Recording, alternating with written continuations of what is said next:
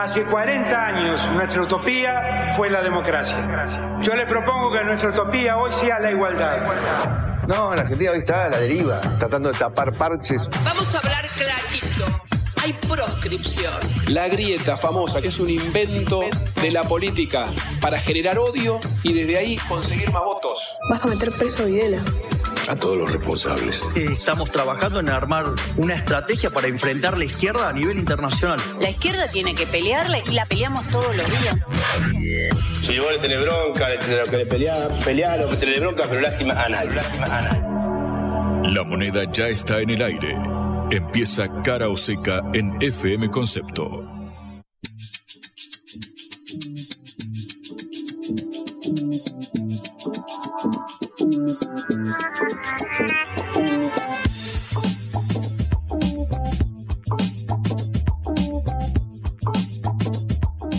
Hola, ¿qué tal? En este último día de la semana, antes de un feriado larguísimo, larguísimo, porque es feriado este sábado en Argentina, el domingo, por supuesto, y el lunes y el martes. Así que los saludamos y esperamos que todos estén preparándose para un lindo fin de semana. Es eh, Cara Oseca, los saludamos desde esta producción de la Agencia Internacional de Noticias Sputnik. Les habla Patricia Lee y me acompaña Juan Reimann.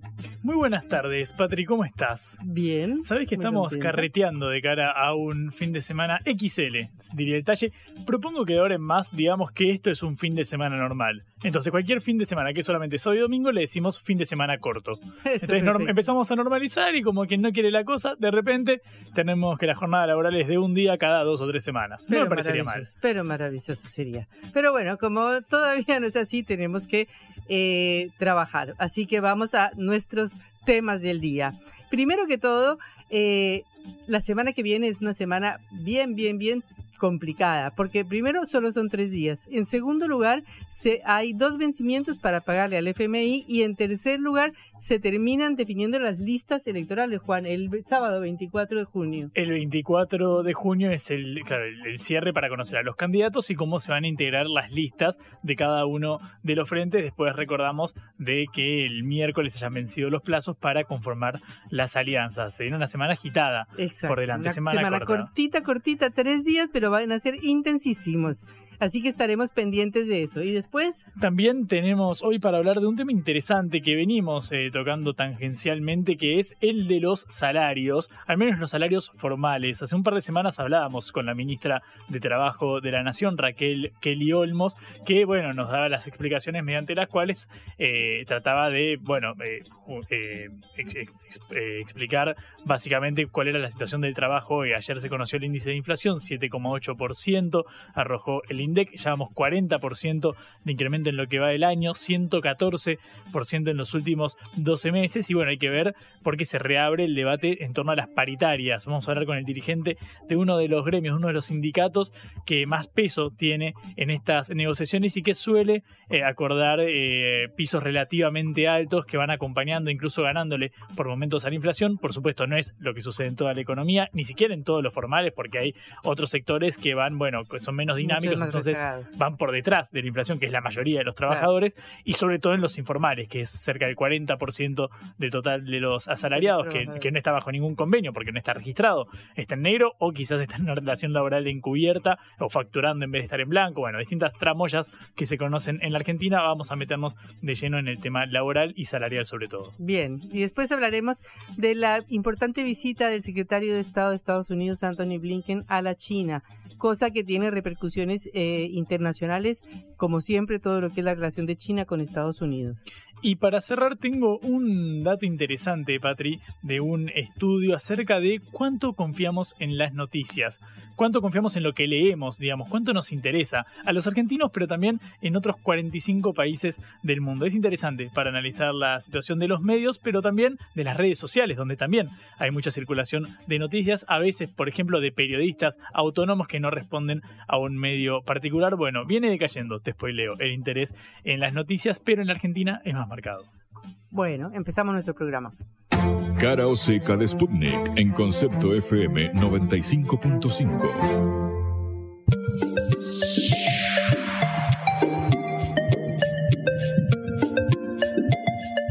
Como como decíamos al comienzo, eh, la próxima semana van a ser tres días, pero tres días intensísimos, porque eh, el cierre de listas para las elecciones eh, presidenciales y generales de octubre será este 24 de junio sábado y el clima político está cada vez más caliente alrededor de eso. Pero antes de que se llegue al cierre de listas el sábado 24 de junio, Argentina deberá pagar al FMI 2.700 millones de dólares entre el miércoles y el jueves. O sea, se define si el ministro de Economía, Sergio Mazas, es al final de cuentas el candidato de la Unión por la Patria o uno de los candidatos en las elecciones internas primarias de lo que hasta hace unos pocos días era el Frente de Todos. Y además de eso, se define el acuerdo con el FMI. Obviamente, eh, Sergio Massa eh, tendría que ganar las elecciones internas dentro del partido. Primero, tendría que definir si se presenta o no se presenta, cosa que todavía no está clara. Y en segundo lugar, tendría que ganar las elecciones primarias de agosto para eh, imponerse como candidato presidencial frente a otros candidatos como por ejemplo el embajador en Brasil, Daniel Scioli, quien además tiene un encono personal con Sergio Massa. Eh, esta definición política de tanta trascendencia se toma precisamente cuando Massa tiene que estar absolutamente concentrado y con la cabeza metida en el acuerdo con el Fondo Monetario Internacional. Eh, eh, ¿Cuál es la discusión que hay? Que, en primer lugar, el gobierno tiene que pagar. Algunos decían que podía llegar a no pagar el gobierno, pero esa no parece ser la opción de Sergio Massa, que ha dicho que de cualquier manera va a pagar puede ser que eh, haga un pago por adelantado de 700 millones de dólares y que estire los plazos porque antes de, decir que se incumplió, el, el eh, ministro o el país puede esperar hasta el fin de mes. O sea, puede ser que no pague ahora, pero en todo caso, Sergio Massa ha dicho que sin lugar a dudas va a pagar al FMI. El punto más crítico, como ya lo hemos dicho varias veces, es que están pidiéndole al FMI un desembolso de 10.600 millones eh, de dólares precisamente para cubrir estos pagos y para tener algunas reservas que le permitan al gobierno actuar en el mercado de cambios y evitar que el dólar se vaya muy para arriba o que haya una fuerte devaluación. Todo esto además porque el fondo está pidiendo metas fiscales, metas monetarias, metas de reservas y eso no se ha cumplido porque como sabemos las reservas del Banco Central están en este momento en el lado negativo. De manera que este tema del acuerdo con el FMI es muy importante y crucial, digamos, no solo para el país, sino que es un tema crucial de la política argentina. No solo de la política argentina, sino específicamente de la Unión por la Patria del nuevo nombre del Frente de Todos que asumió a partir de la semana pasada. Ayer, por ejemplo, en un discurso en la provincia de Santa Cruz, la vicepresidenta Cristina Fernández le volvió a pegar a su propio gobierno por este punto. Si vos quieres ser presidente y te postulas, es porque quieres gobernar al país y decir qué es lo que se va a hacer, dijo, criticando a los funcionarios que manejaron el acuerdo con el FMI. Cuando el 10 de diciembre del 2021, ¿se acuerdan cuando Lula vino a visitarnos? Todavía no se había lanzado como candidato a presidente. Lo dije en la Plaza, guarda, ojo, porque miren lo que pasó en el 89. Lo refleja el libro que tantas veces lo he recomendado. Se lo mandé al presidente de regalo, espero que lo haya leído, aunque no sé, me parece que no. El de una temporada en el quinto piso de Torre. Bueno, lo que narra ese libro que pasó en el 89 es lo que pasa 12 años después, exactamente 12 años después, en el 2001. Y es lo que está pasando ahora, 20 años después, porque por el brutal endeudamiento privado primero y lo que sobrevino después la llegada del Fondo Monetario Internacional. Bueno, eh, la presidenta se refería obviamente a negociaciones anteriores que ha tenido Argentina con el Fondo Monetario Internacional y le terminaba otra vez criticando a su propio gobierno diciendo que ella dijo, ojo con lo que se firma con el fondo, eh, y agregó que tenía que, el gobierno tendría que haber dicho la verdad, decía, si, te, si hay que decir a la sociedad la verdad. Si tenés que firmar porque tenés la 45 en la cabeza, lo tenés que decir, porque no es responsabilidad de este gobierno, lo sufre este gobierno y la sociedad argentina. Es decir, dedicó una buena parte del discurso no solamente a hablar del FMI, sino a criticar la política de su propio gobierno, el gobierno de Alberto Fernández, frente al FMI. Es cierto que el acuerdo con el FMI es la piedra en el zapato del país, de este gobierno y del próximo que viene, porque de hecho, según informaciones del Ministerio de Economía en un informe que hizo al Congreso Nacional, al 30 de abril el saldo pagado al FMI desde que asumió este gobierno era de 33.453 millones de dólares, considerando capital e intereses. Pero, sin embargo, el saldo adeudado a la misma fecha era de 43.583 millones de dólares. Es decir, se ha usado la misma plata que da el FMI para pagarle al FMI, pero a pesar de eso se le sigue debiendo al FMI casi la totalidad de lo que prestó. Entonces, es una deuda muy pesada, pero la cuestión es que este gobierno la ha renegociado y esa renegociación, quien eh, la ha continuado después del ministro anterior, que era Martín Guzmán, es Sergio Massa, que es el que se discute que sea candidato en este momento de este Unión por la Patria, en donde aparentemente la presidenta hace una crítica brutal al FMI, pero sin embargo uno de los candidatos que suena fundamentales para ser el representante de Unión por la Patria es precisamente Sergio Massa, que está viajando a Washington la próxima semana. De manera que es una contradicción muy grande entre el discurso oficial y lo que está haciendo el gobierno y lo que la propia presidenta apoya que se haga, porque hasta ahora nadie ha dicho que no se le debe pagar al FMI. Eh, la buena noticia, sin embargo, es que los números de la economía aparentemente no son tan malos como se piensa. Eh, hace algunos días, en un encuentro con periodistas, em, uno de los empresarios más importantes de Argentina, Eduardo Elstein, dijo: Estamos todos demasiado preparados para una guerra que no va a ocurrir. Eh, para que se cumplan los pronósticos, dijo otro empresario, de que va a caer el 4% de la economía de aquí a diciembre, tiene que haber un derrumbe total en el segundo semestre y eso no es lo que vemos hoy. O sea, aunque la situación económica está muy mal, aunque la economía va a caer porque eh, la sequía impide que entren 20 mil millones de dólares ah, de reservas al país, de cualquier manera eh, lo que se espera, las cifras que se esperan es que esa caída sea bastante menor de lo que se planteaba en un principio. Y hay algunos sectores en donde eh, la producción está creciendo, como ya lo hemos dicho algunas veces, como por ejemplo la industria automotriz, que acumula un crecimiento de la producción de 24% en este año. 19% de exportaciones y hasta 13% de las ventas del mercado interno.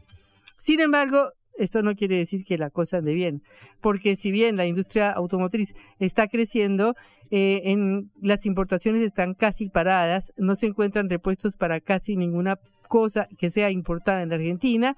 Y hay un grave problema que es lo que está exigiendo el FMI, que es la devaluación. Si el FMI exige un salto cambiario o si este se va a producir después de que asuma el nuevo gobierno el 10 de diciembre. De cualquier manera, todos están previendo un dólar oficial que hoy está en 250, 260 pesos, por encima de los 510 pesos en diciembre, es decir, un 100% más. Esto quiere decir que va a ser un golpe para la economía, que va a ser un golpe para la inflación, que va a ser un golpe para los precios, pero bueno, tendremos que esperar a saber si esa mala noticia nos la da el gobierno que está hasta antes del 10 de diciembre o el gobierno que viene después del 10 de diciembre. Blanco o negro, sí o no. A favor o en contra. Sputnik para la pelota para reflexionar.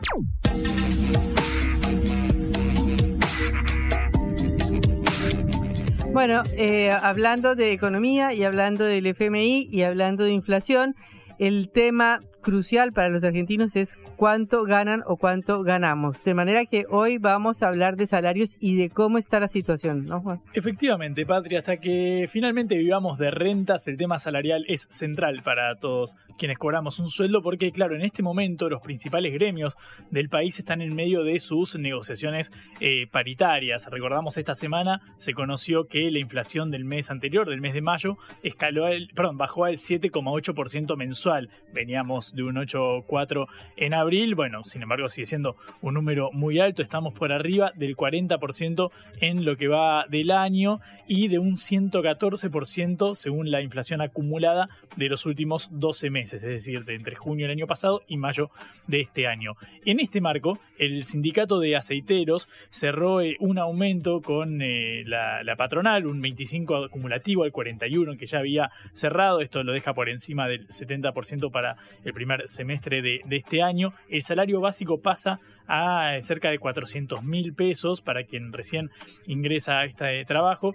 Eh, es decir, en dólares, eso es o al, al, al, oficial serán al oficial da 200 y pico sí, a 250. será 1500 dólares un sí, poquito más, más algo así como eso. Eh, pero al oficial obviamente al, al sí, es, no menos, es, menos, de mil que estamos cerca de 500 claro. en este momento.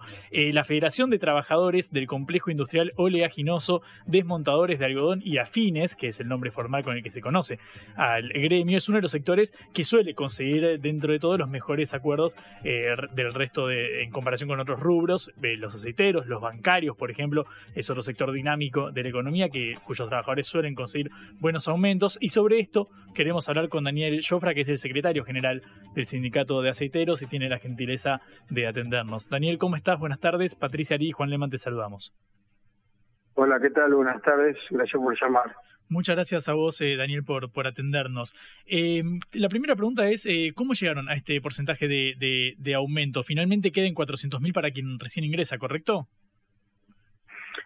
Sí, en realidad nosotros esta modalidad la venimos utilizando, este concepto, desde hace casi 20 años, eh, en donde nosotros utilizamos los datos que nos da el INDEC sobre cuánto es el valor de cada necesidad que establece la ley de contrato de trabajo en el artículo 116 y el 14 de la Constitución, en donde vos tenés que tenés que ganar como mínimo para que te garantice vivienda digna, alimentación adecuada, salud, esparcimiento, vestimenta, transporte, eh, previsión, vacaciones, bueno, todas la, las necesidades que establece eh, la, la, ley y la Constitución Nacional, y eso te, a nosotros lo que hacemos es hacer una precisión y un monto de lo que dan las nueve necesidades y hoy da que un trabajador, cualquier trabajador tiene que ganar cuatro mil pesos como punto de partida, cuatrocientos mil pesos, perdón.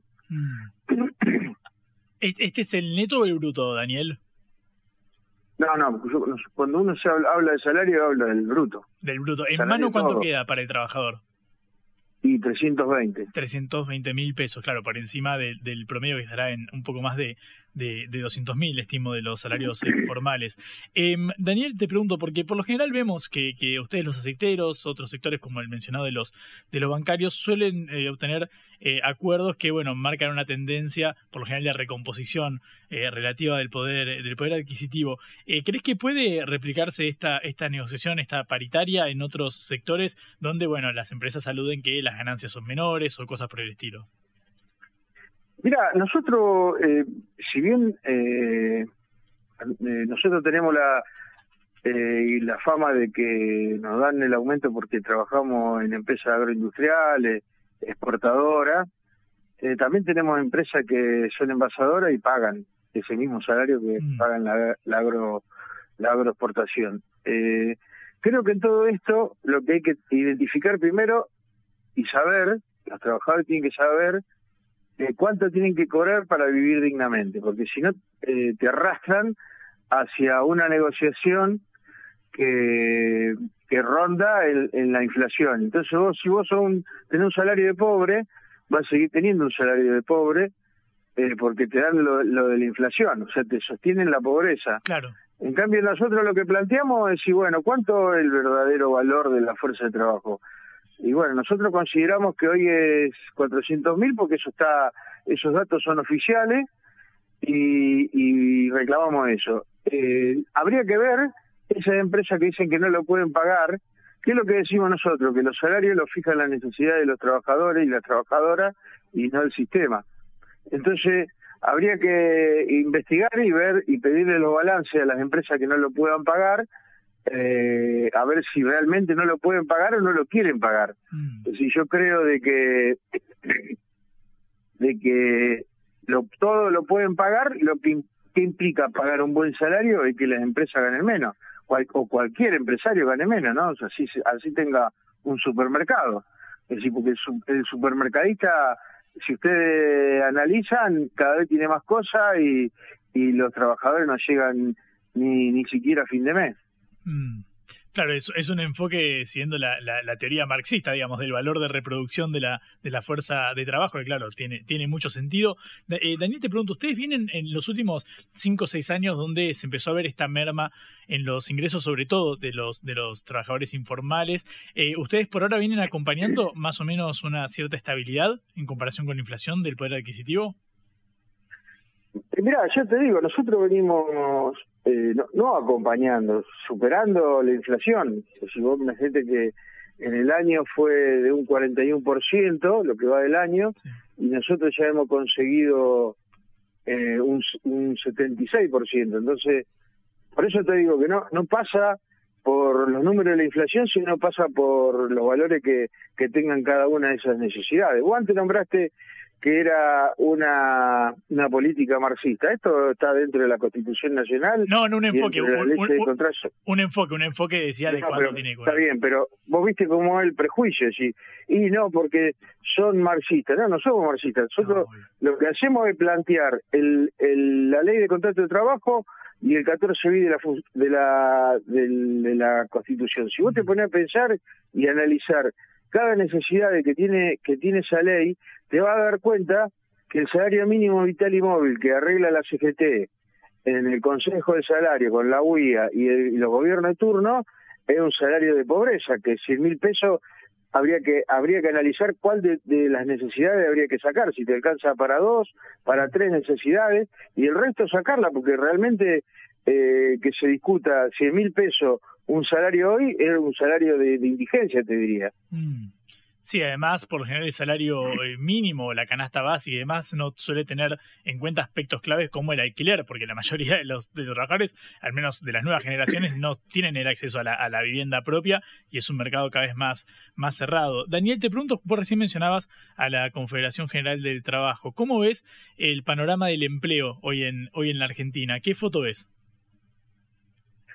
Mira, hay el, el empleo está eh, cuestionado por, por el hecho de que haya mucho trabajo en negro, ¿no? Eh, precarizado, ni hablar, y monotributista. Entonces uno no tiene el verdadero control de la, de la cantidad de, de puestos de trabajo que hacen falta para, para eliminar directamente eh, la desocupación. Ahora, hay, hay una realidad, si tenemos, eh, hay gente que trabaja y es pobre, entonces cuando hace 50 años uno buscaba trabajo para dejar de serlo, hoy trabajando también es pobre. Entonces, habría que analizar no solamente los trabajos, los trabajadores que están en negro y precarizados, sino los salarios de los trabajadores, como para empezar a mover la economía del país y obviamente que cuando los trabajadores consumen, generan producción y la producción genera trabajo. Mm. Pero bueno, evidentemente hay una hay una presión capitalista que que evidentemente no quiere acorralar y no quiere hacer creer de que nosotros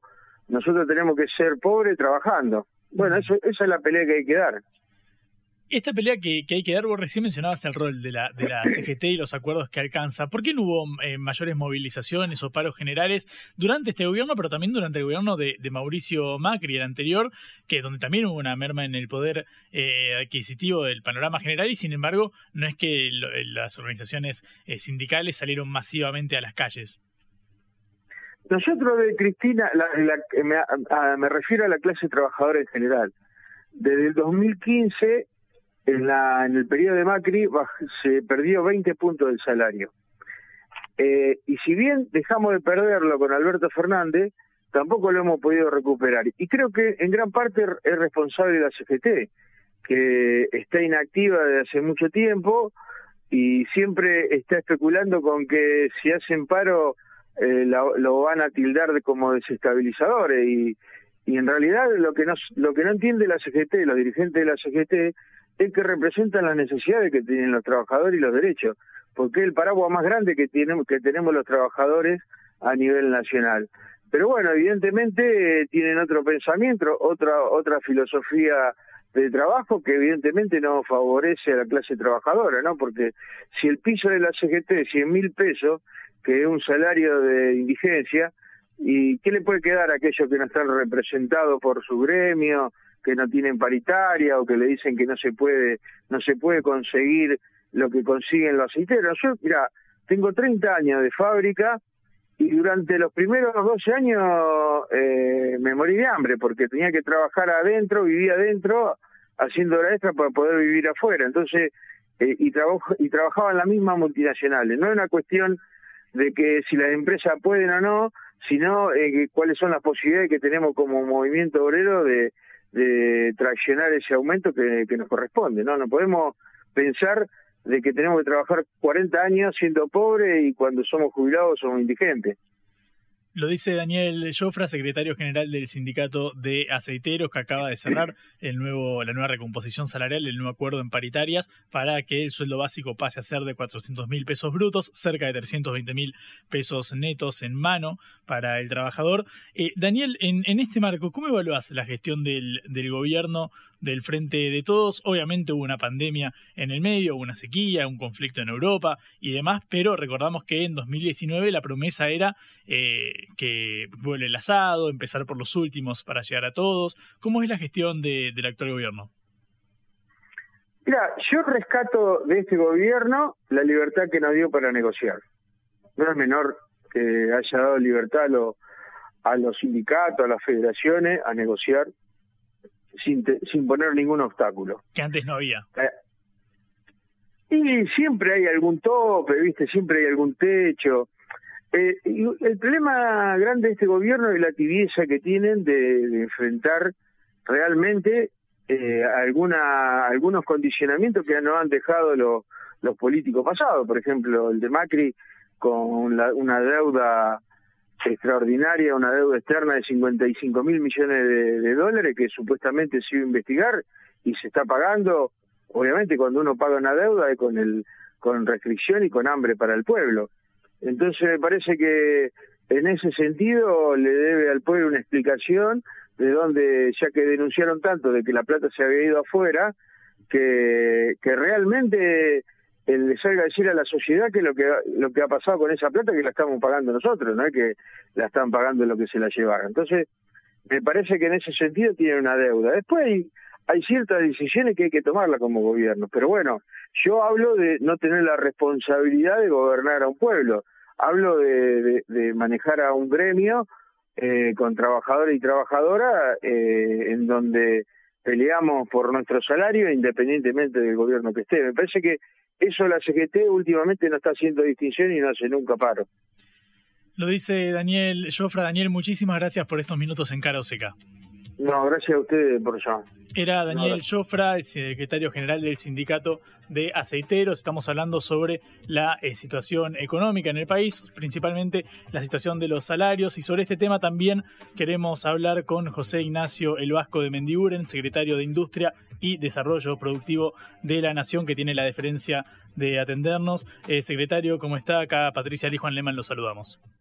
Muy bien, ¿cómo están ustedes? Buenos días.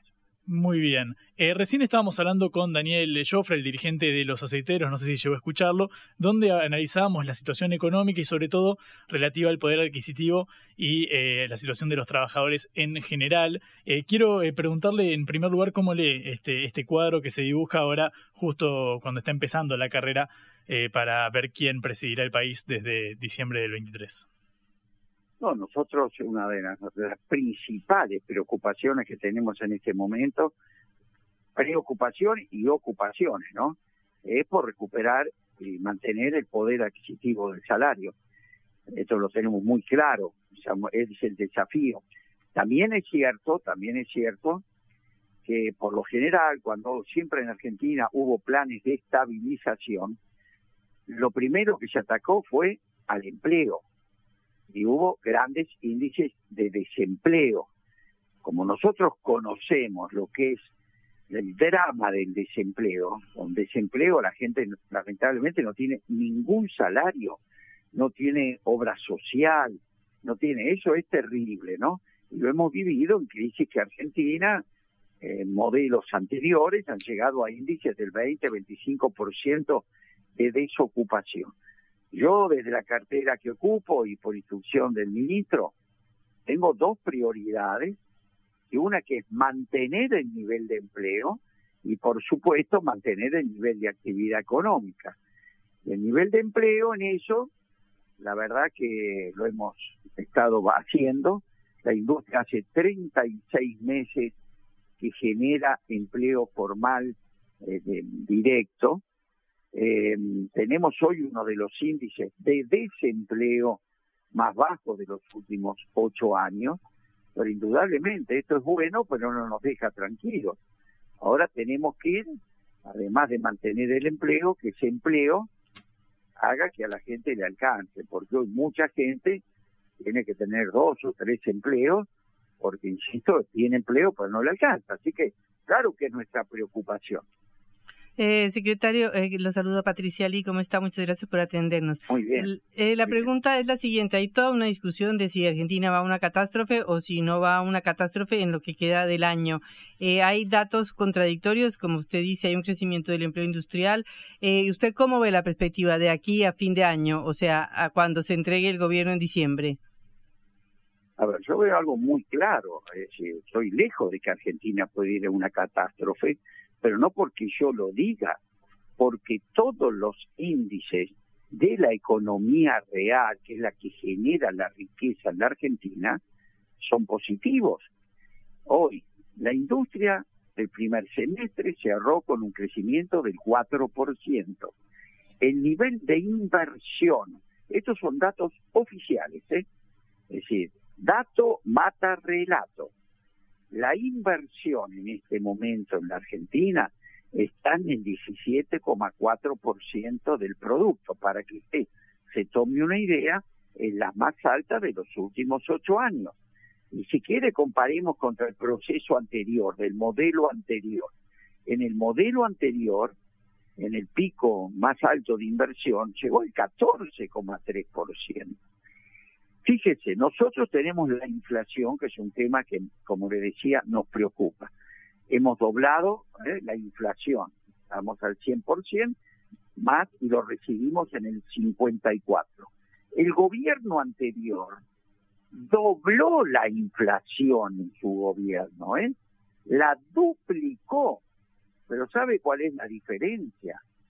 Que duplicando la inversión, destruyó 300.000 puestos de trabajo y además de los cuatro años que gestionó, en tres cayó la economía.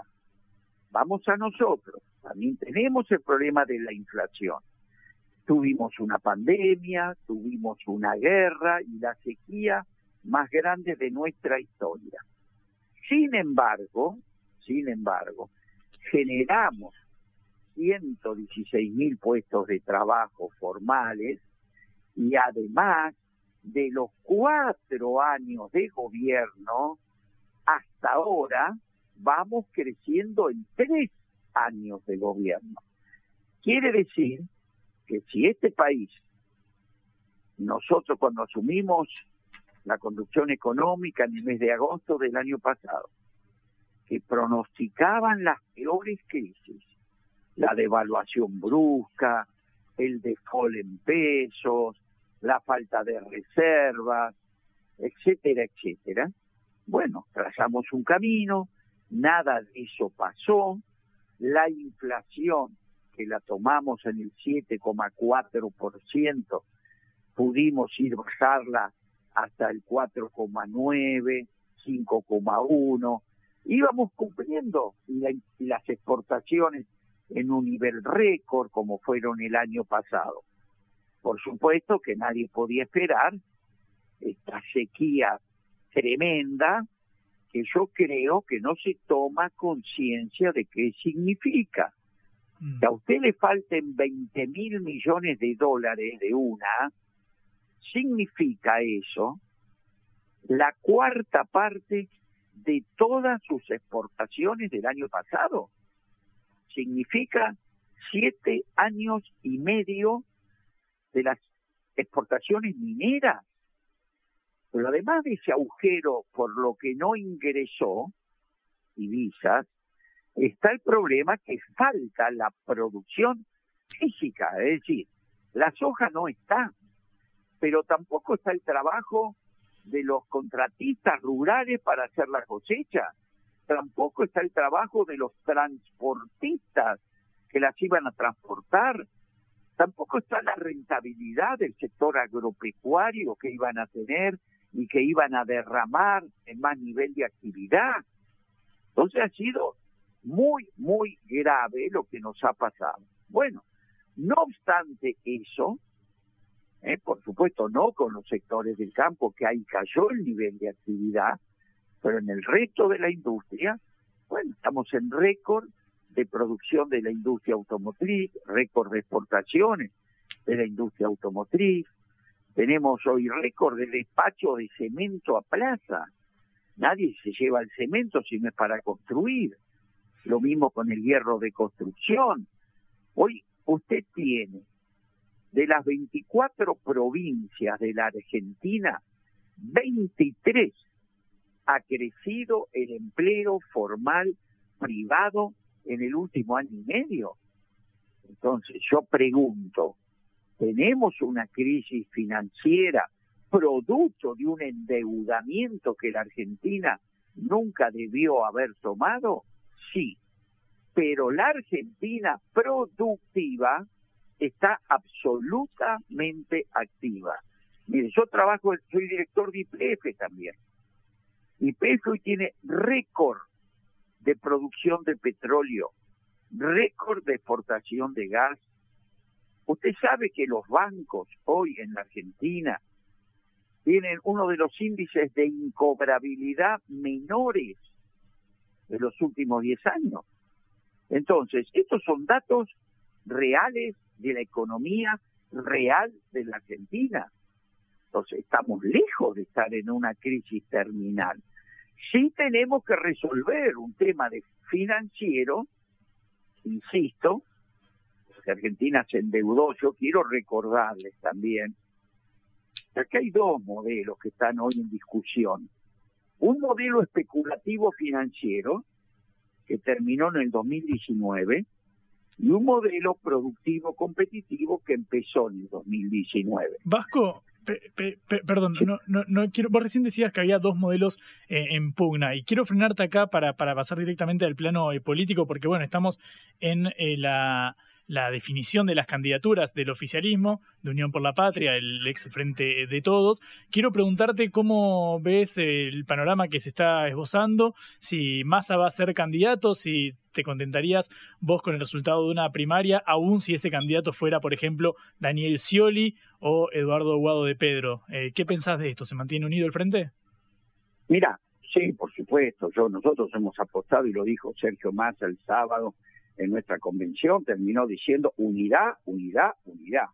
Y cuando nosotros integramos la coalición esta en el 2019, fue precisamente porque la unidad nos permitía parar ese modelo que generaba, había generado un industricidio en la Argentina.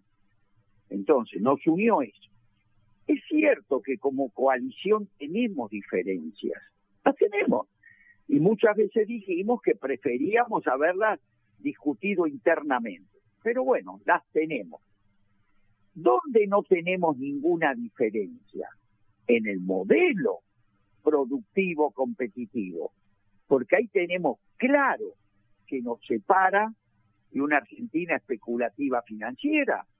Hoy lo escuchamos a ley, escuchamos a todos los mismos que jugaron a la especulación financiera y estrellaron a la Argentina en el 2001, la volvieron a endeudar hasta la insolvencia en el 2019 con ese modelo de retraso cambiario, altas tasas de interés, apertura indiscriminada, despidos. Y son las mismas personas. Y hoy dicen que van a hacer lo mismo, no dice que van a cambiar, ¿eh? Pero más rápido. Mm. Bueno, estamos en las antípodas de eso. Ahora, internamente, insisto, tenemos diferencias, lo reconocemos. Una coalición es eso, esa es la fortaleza de una coalición. Si no, sería un partido político. Pero te repito, no tengo ninguna diferencia de objetivos con los candidatos que vos me planteaste. Lo dijo el vasco de Mendiguren, José Ignacio de Mendiguren, secretario de Industria de la Nación. Muchísimas gracias por estos minutos, eh, Vasco. Muy amable. A ustedes, che, fuerte abrazo. Escuchaste el panorama general en cara Oseca primero, Daniel Joffre, el secretario general de Aceiteros, la voz de los trabajadores, del otro lado la voz de gobierno para dar un panorama completo acerca de la situación económica que estamos atravesando en este tumultuoso 2023. Esto es Cara Oseca, el programa de reflexión y análisis de Sputnik por concepto FM.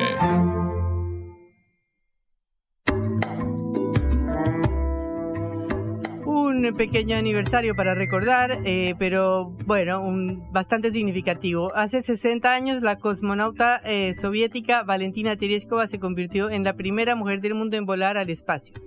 Eh, precisamente en este día, el presidente de Rusia, Vladimir Putin, la condecoró con la recién establecida Orden de Gagarin. Como ustedes saben, Yuri Gagarin fue el primer hombre en volar al espacio de todo el mundo. De manera que queremos recordar hoy esta fecha eh, que fue un 16 de junio de 1963 y que em, permitió que Tereshkova, que tenía 26 años en ese momento, partiera rumbo a la órbita terrestre a bordo de la nave espacial Vostok 6 y se convirtiera en la primera mujer en el espacio. Eh, Tereshkova llevó un diario de a bordo, tomó fotografías del horizonte que luego fueron utilizadas para detectar capas de aerosol en la atmósfera, filmó la Tierra y la Luna y contó después del viaje que, bueno, había tenido un problema de dolores en la pierna, que ya le molestaba, que el casco le estorbaba, que le presionaba el hombro, que el auricular le presionaba sobre la oreja izquierda, que le, le dolía y le picaba la cabeza y debajo un sensor que tenía además. O sea, tuvo un montón de problemas físicos, tuvo un problema de, dificultades técnicas durante el vuelo eh, y le costaba trabajo comunicarse porque le costaba trabajo alcanzar los instrumentos. De manera que, bueno, un viaje problemático, imagínense en 1963 viajar alrededor de la Tierra era bastante audaz, con una tecnología que no llega ni a la de un celular eh, o la de un iPhone actual. La nave dio 48 vueltas alrededor de la Tierra y el 19 de junio Vostok 6 aterrizó en la región de Altai, en Siberia. el vuelo duró 22 horas y 50 minutos. Pero bueno, es muy importante porque fue la primera vez que una mujer voló al espacio, la mujer más joven que ha estado en el espacio con 26 años y eso es lo que recordamos hoy. Imagínate, Patri, que si esto fue en el 63 y fue la vuelta, fue ir al espacio, digamos, 22 horas de vuelo. Yo a veces en la ciudad de Buenos Aires quiero venir acá al centro y no tengo que tardar 22 horas, pero ahorita y media tengo y eso que pasaron 60 años. Exactamente. Bueno, hemos avanzado algo. La vuelta al mundo en la vuelta a casa.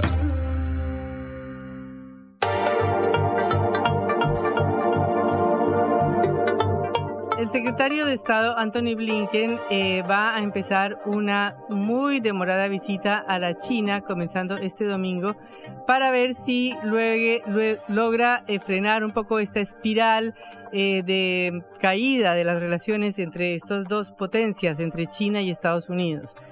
de acuerdo con China, mm, hay una eh, confrontación con Estados Unidos, eh, que es una potencia que ven hegemónica pero declinante, y piensan que está buscando frenar a China y provocar a China, sobre todo en algunas cuestiones muy importantes como son el reclamo sobre Taiwán, que es una parte de la República China, pero que Estados Unidos últimamente ha dado por eh, darle ciertas señales de soberanía e independencia, como viajes de altísimos funcionarios de Estados Unidos a la isla.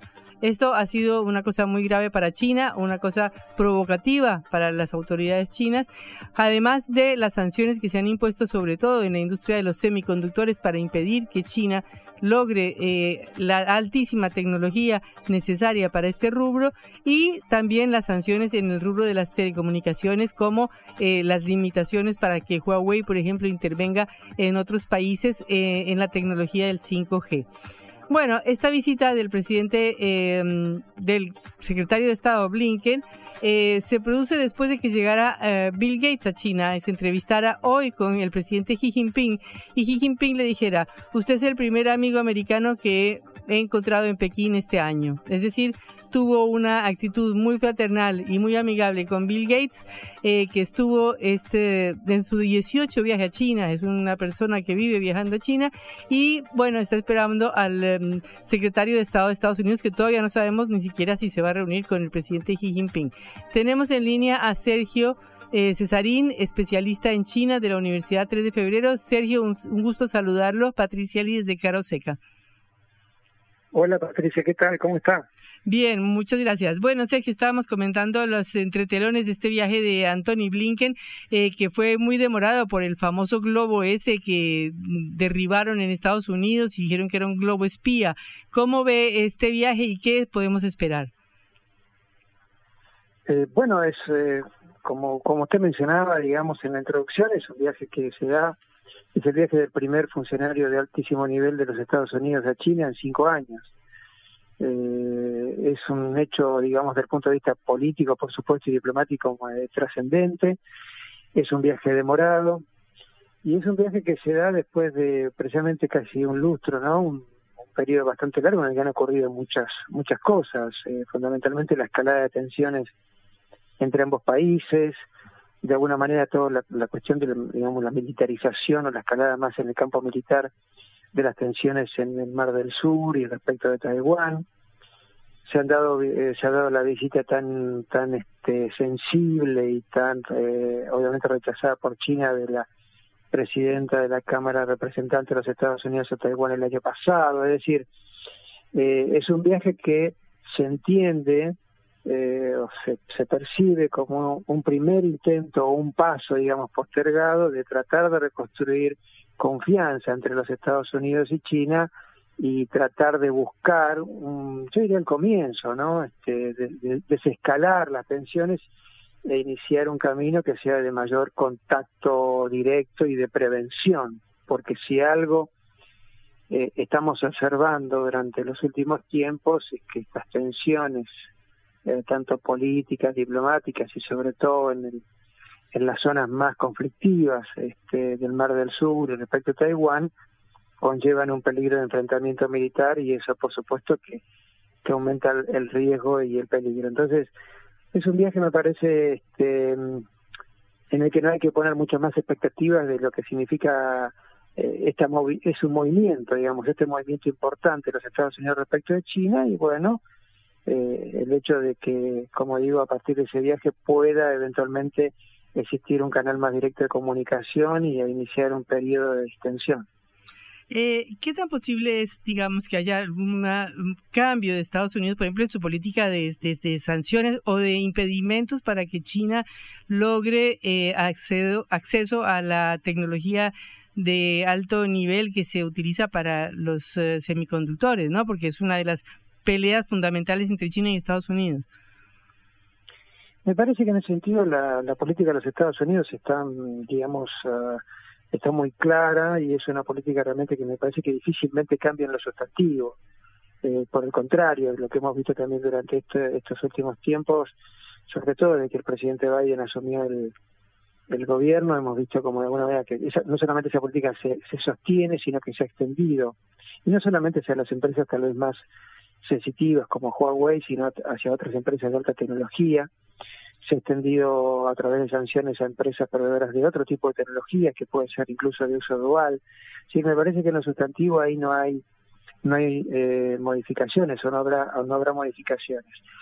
Y si uno piensa esto en términos de que sabemos que los Estados Unidos ingresan como en una etapa eh, el, año que viene de alta intensidad política porque se presentan nuevas elecciones presidenciales y suponiendo un escenario en el que a lo mejor el Partido Republicano gane esas, eh, la presidencia, bueno, no solamente podría, digamos, es posible también que esta estrategia se agrave, se amplíe y se amplifique. Y el otro punto que hay que tener en cuenta es que Estados Unidos no ha estado solo en esta estrategia, en esta política de imposición de sanciones, sino que también ha sido acompañado y cada vez más por la Unión Europea. Entonces me parece que eh, hay, digamos, es muy difícil, eh, es muy difícil que se reduzca o que se atenúe o que se modifique sustancialmente esta, esta estrategia de presionar a China a través de distintas sanciones y de bloquear intentos de, de, las compañías chinas por lograr este, captar alta alta tecnología, sobre todo en el campo de semiconductores. Y esta pelea se refleja en América Latina, ¿no? Sobre todo en Argentina. Ahora acaba de haber una discusión sobre el puerto que la provincia de Tierra del Fuego quería construir en la ciudad de Río Grande y que aparentemente el gobierno nacional le ha bajado el pulgar. Esto es por las, digamos, Argentina va a terminar cediendo las presiones de Estados Unidos por el acuerdo con el Fondo Monetario en relación con estas posibles inversiones chinas. Bueno, es que este, el, el, puerto entre las obras logísticas, la hidrovía, la central nuclear, son todos puntos que los Estados Unidos ponen en una agenda que considera de riesgo o que considera como perjudiciales, digamos, desde el punto de vista de la protección de la influencia china hacia la región y fundamentalmente hacia Argentina o hacia el cono sur. Entonces, y para un país como el nuestro, que está en este momento embarcado en una muy dura negociación con el Fondo Monetario Internacional, necesitamos más el apoyo financiero del fondo, pero fundamentalmente el apoyo político de Washington. Entonces, me parece que lo que la Argentina está mostrando desde el punto de vista de eh, eh, demorar eh, y no concretar estos proyectos tiene que ver con esta, bueno, con sí, digamos, con presiones de los Estados Unidos o con condiciones de los Estados Unidos para poder acceder a un financiamiento que permita estabilizar de alguna manera la economía o prever un horizonte económico de cierta estabilidad. A ver, horizonte económico de cierta estabilidad en la Argentina, que significa también un horizonte de gobernanza democrática para ante, ante lo que se espera un cambio de gobierno el año próximo. Entonces, la detención de estas obras como el puerto, sí, tienen ahí un componente de, de, de, de aceptación o de ajuste a lo que son los, las señales que provienen de los Estados Unidos. Eh, Sergio, muchísimas gracias por estos minutos con Cara Seca. Hasta luego. Gracias a ustedes por invitarme. Eh, Sergio Cesarín, experto en China de la Universidad Nacional 3 de Febrero. Cara o seca. Te contamos lo que otros callan.